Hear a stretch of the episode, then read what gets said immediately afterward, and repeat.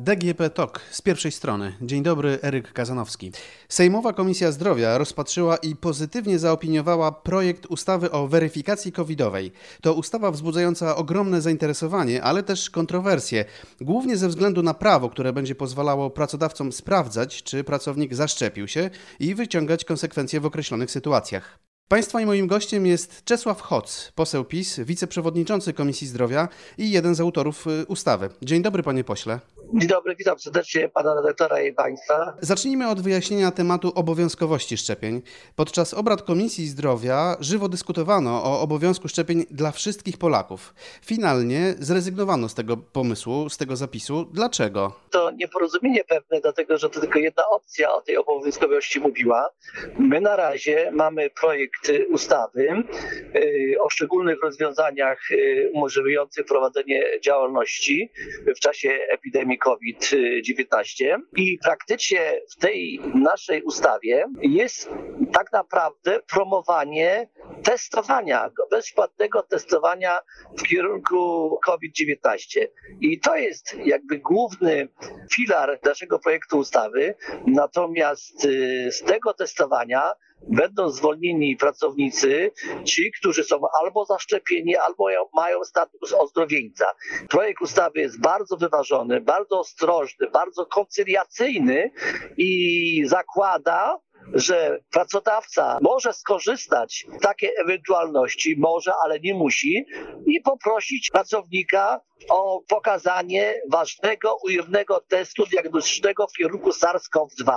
I to jest pierwszy filar tej, tego projektu ustawy. Natomiast drugi filar tego projektu ustawy jest taki szczególny bonus, przywilej dla pracodawców, którzy spowodują albo zmobilizują załogę do zaszczepienia się i będą świadczyć usługi dla klientów, którzy są albo zaszczepieni, albo mają status ozdrowieńca, albo będą mieli ważny, ujemny test w kierunku COVID-19, czyli w kierunku SARS-CoV-2. To podsumowując, y, dla kogo, dla których grup zawodowych szczepienia staną się obowiązkowe po przyjęciu tej ustawy? I tej, i tej już obowiązującej? Tak, i jeszcze raz powtarzam, nasz projekt ustawy to jest y, żadna grupa nie, nie zostanie poddana obowiązkowemu szczepieniu, dlatego że ten projekt ustawy nie mówi o tym. Ten projekt ustawy jakby promuje testowanie, y, daje taki jakby podświadomy imperatyw e, szczepienia się, dlatego że już osoby, ludzie, pracownicy będą mieli świadomość, że powolutku idzie w kierunku pewnych takich zaostrzeń do zaszczepienia się. Natomiast rzeczywiście rozporządzenie ministra w oparciu o inną ustawę no daje już obowiązek zaszczepienia i tylko jednej grupie pracowników, czyli e, podmiotom leczniczym. Do 1 marca każdy podmiot leczniczy prowadzący działalność leczniczą, a więc szpitale, przychodnie, na przykład zakłady opiekuńczo-lecznicze, hospicja, środeczna opieka zdrowotna, to ci pracownicy medyczni, medyczni będą musieli być zaszczepieni. Natomiast nie mówimy o żadnych innych grupach, ani o nauczycielach, ani o służbach y, mundurowych. Jak będzie w przyszłości, dalekiej przyszłości, dokładnie nie da się wykluczyć, bo sytuacja jest bardzo dynamiczna, przytłaczająca i być może będą y, podejmowane bardziej zdecydowane kroki tłumienia albo y, wygaszania rozprzestrzeniania się koronawirusa. Jakie prawa będzie dawała pracodawcom ustawa o szczególnych rozwiązaniach zapewniających możliwość wykonywania działalności w czasie epidemii COVID-19? Czego pracodawcy będą mogli żądać od pracowników? Pracodawcy tak naprawdę będą mogli żądać wykonania testu, bezpłatnego testu, dlatego że na zabezpieczenie wykonania tego testu zabezpieczyliśmy około miliarda złotych, jeden miliard złotych.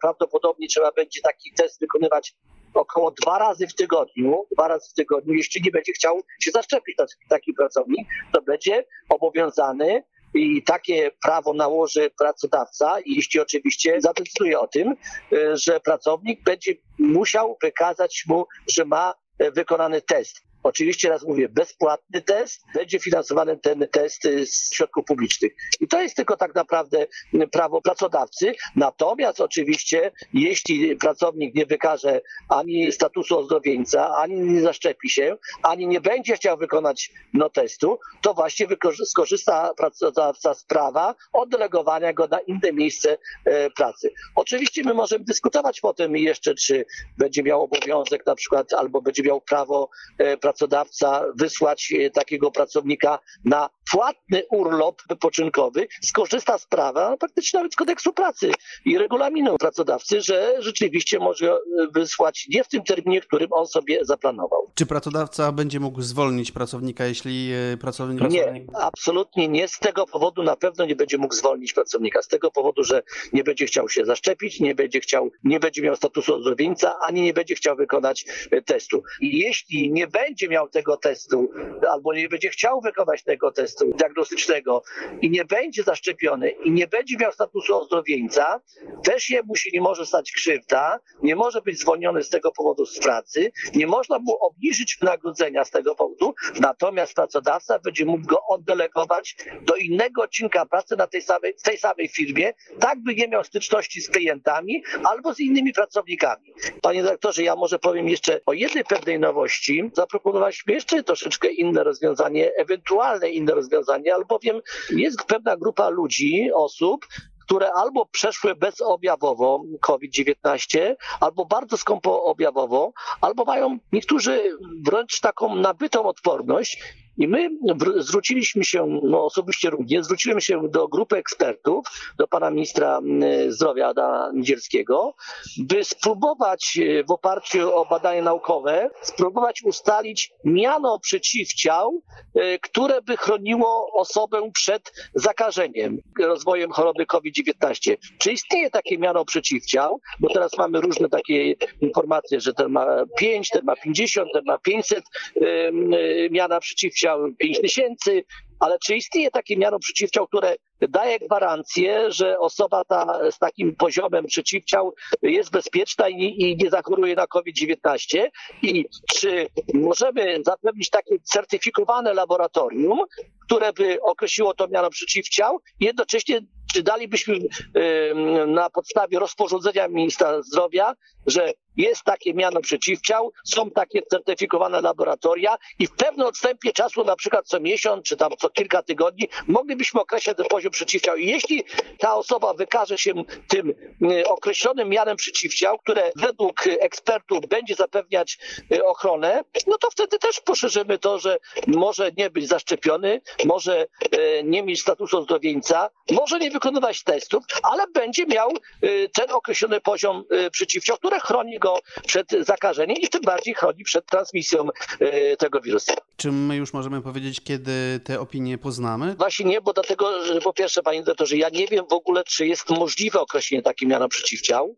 Po drugie, nie mam jeszcze unifikowanej odpowiedzi w aspekcie jednostek, e, bo wiadomo, że pewne laboratoria robią w takich jednostkach, inne w takich, czyli krótko mówiąc, to naprawdę musi być precyzyjne określenie i precyzyjny dowód na to, że te miano przeciwciał ten poziom miana przeciwciał chroni. Czy obowiązkowe testy będą też obowiązywały pracowników zaszczepionych? No właśnie, nie, nie będą obowiązywały, ale będą mieli taką możliwość. Każdy pracownik, y, który nawet będzie zaszczepiony, który będzie miał status uzdrowieńca, jeśli sobie zażyczy, sam będzie miał bezpłatny y, test wykonany i to podkreślamy i nawet to zapewniamy. Co w przypadku, jakie konsekwencje i czy jakieś konsekwencje poniesie pracownik, który odmówi wykonania takiego żądania pracodawcy? Zasadne pytanie, natomiast nasz projekt ustawy nie daje żadnych takich kompetencji i takich rozwiązań. Natomiast y, my możemy sobie powiedzieć jeszcze raz, że na pewno nie może w naszej ustawie na pewno nie może być pracownik zwolniony z tego powodu.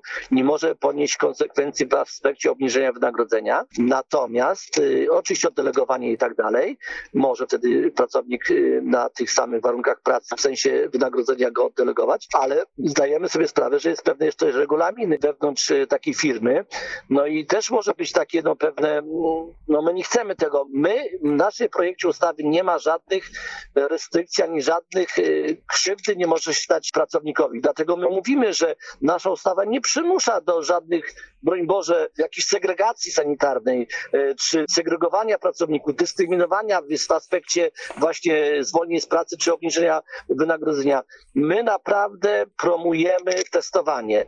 E, my naprawdę chcemy jakby właśnie zaszczepić tą świadomość szczepienia się w ogóle e, ludzi i pracowników, dlatego że my tak naprawdę chcemy chronić i pracodawcę, i pracownika, bo jeśli no, firma będzie dobrze prosperować, a nawet jeśli dajemy przy przywilej tej firmie, bonus na przykład tej firmie, która no, będzie zaszczepi wszystkich pracowników i będzie klientów przyjmowała e, no, chronionych, no to oni nie będą poddani żadnej restrykcjom, żadnym oboszczeniom, żadnym nakazom. Czyli proszę zwrócić uwagę, że taki przedsiębiorca będzie nagle mógł zrobić wesele na przykład. Na, na 500-600 osób będzie mógł zrobić wesele, dlaczego, że powie tak, mam całą załogę zaszczepioną, przyjmuję tylko tych y, gości, którzy są zaszczepieni, albo mają status uzdrowieńca, albo mają to po prostu paszport covidowy, albo są, mają ważny test wykonany nie wcześniej niż 48 godzin przed, przed jego okazaniem. I, I, proszę bardzo, to jest też, to jest też jakby y, no, bonus, y, wielki handicap dla, dla, dla, tych, dla tych przedsiębiorców, którzy naprawdę wykażą no, postawę odpowiedzialną i powiedziałbym też patriotyczną, prozdrowotną, prospołeczną i też no, w aspekcie nawet takiego myślenia konkurencyjności i, i, i rozwoju swojej firmy. To dlatego też e, prawdopodobnie organizacje biznesu i pracodawców chwaliły ideę, ale miały zastrzeżenia co do szczegółów, e, no między innymi tego finansowania, kto będzie finansował, kto będzie ponosił koszty tych, e, tych testów, no i chyba też wątpliwości dotyczące tego, czy takie informacje pracodawca może przechowywać, tak wrażliwe informacje o zdrowiu. Tak, panie redaktorze, mamy to w ustawie. Wszystkie informacje będą zabezpieczone pod względem integralności, przechowania danych. Wszystkie osoby będą poddane e, ścisłej zachowaniu tajemnicy. Z chwilą, kiedy na przykład już przestanie obowiązywać e, okres epidemii i tak dalej, będą natychmiast e, usunięte te dane. E, jest e, no, bardzo rozbudowany dział e, zabezpieczenia i gromadzenia tych danych i gwarantuję, Państwu, że wszystkie przepisy dotyczące RODO gwarantujemy, że to będzie przechowane no, w sposób należyty, w sposób bardzo konkretny i taki odpowiedzialny.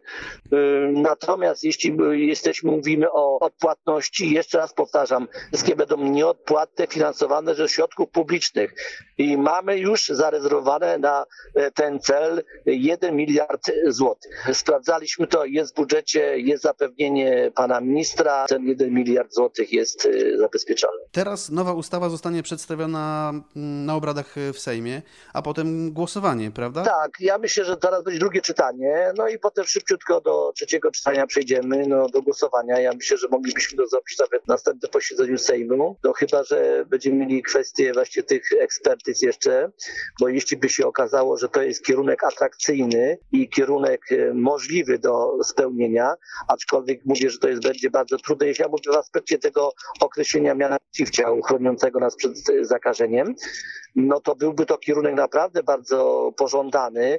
Być może nawet w aspekcie ilości różnych osób y, może by być naprawdę bardzo konkretny. No to najwyżej na następnym posiedzeniu. No i wtedy rzeczywiście jeszcze jest Senat, ewentualne poprawki senackie, no i czekalibyśmy na, na podpis pana prezydenta. No i wtedy byśmy zobaczyli, no ale z drugiej strony proszę jakby już wysłowić sobie, że już pomyka czas do 1 marca, a więc 1 marca już będą też kwestie bardzo ostre wręcz, y, bo dlatego, że do 1 marca mają czas wszyscy medycy i wszyscy pracownicy medyczni y, podmiotów leczniczych do zaszczepienia się.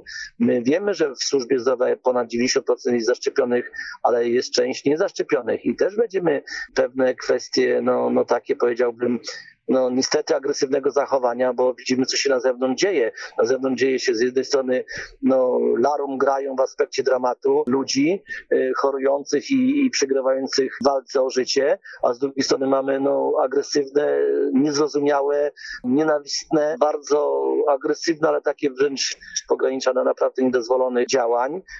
No i też musimy to jakby uważać, koncepować i wyciągać z tego pewne wnioski, bo my mówimy cały czas, my podkreślamy, my tego nie rozumiemy jako w ogóle, jako ludzie, jako medycy, jako fachowcy. Proszę zwrócić uwagę, że no, 1980 rok świat ogłosił, że wyeliminowaliśmy dzięki szczepionkom właśnie ospę prawdziwą, plagę ludzkości. W 2002 roku wyeliminowaliśmy w Europie chorobę Hejnego i Medina, a więc wiele, zaoszczędziliśmy wiele zgonów, wiele cierpień ludzkich, wiele kalectwa, inwalidztwa, dzięki szczepionce, dzięki szczepionce, zresztą też z udziałem polskiego naukowca. E, także dzięki szczepionkom nie mamy kokluszu, a praktycznie nie mamy defterytu, nie mamy tężca, wściekliznę leczymy e, szczepionką. My wiemy, że szczepionki są dobrodziejstwem, że to jest najpotężniejsza broń przeciwko chorobom zakaźnym i to jest jedyna broń. I dlatego nie rozumiemy no, tych wściekłych ataków, agresywnych ataków. E, my przecież jesteśmy na wojnie no, z koronawirusem. I, i, I jeszcze tylko jedno, panie redaktorze, i to bardzo ważne. Jeśli nie szczepionki, to co? Jeśli Konfederacja e, mówi, że absolutnie nie ma pandemii, że nie ma koronawirusa, że, że to chipowanie, że to jest jakiś obłęd i tak dalej, to do czego się namawia? W takim razie domawiamy ludzkość do selekcji naturalnej w wymiarze darwinizmu. Konfederacja wyraźnie mówi, niech przetrwają tylko naj, najsilniejsi. Inni niech e, no, walczą o, o, o, o życie. Nie wolno tak myśleć i nie wolno tak mówić. Nie wolno, my musimy e, przede wszystkim tych najsłabszych chronić, przede wszystkim e, stworzyć dla bo to jest, to jest współczesny wymiar cywilizacji życia, cywilizacji w ogóle pokoleniowej. Kiedy zatem mogłyby te przepisy, ta nowa ustawa, kiedy mogłaby wejść w życie? Dobrze byłoby, gdyby ona weszła może nawet e, razem albo tuż po właśnie obowiązywania tego rozporządzenia e, ministra zdrowia o zaszczepieniu obowiązkowym e, grupy medyków, czyli no w marcu, no chociaż nawet, nawet gdyby pod koniec marca albo w połowie drugiej, drugiej połowy marca byłbym już usatysfakcjonowany. Panie pośle, na koniec pytanie o Radę Medyczną. 13 spośród 17 członków Rady Medycznej złożyło rezygnację. To niedobra informacja. Jak pan to skomentuje? Panie doktorze, szczerze mówiąc, ja jestem teraz w podróży, nawet teraz w tej chwili rozmawiamy e, z samochodu. Też się dowiedziałam e, niedawno o tym.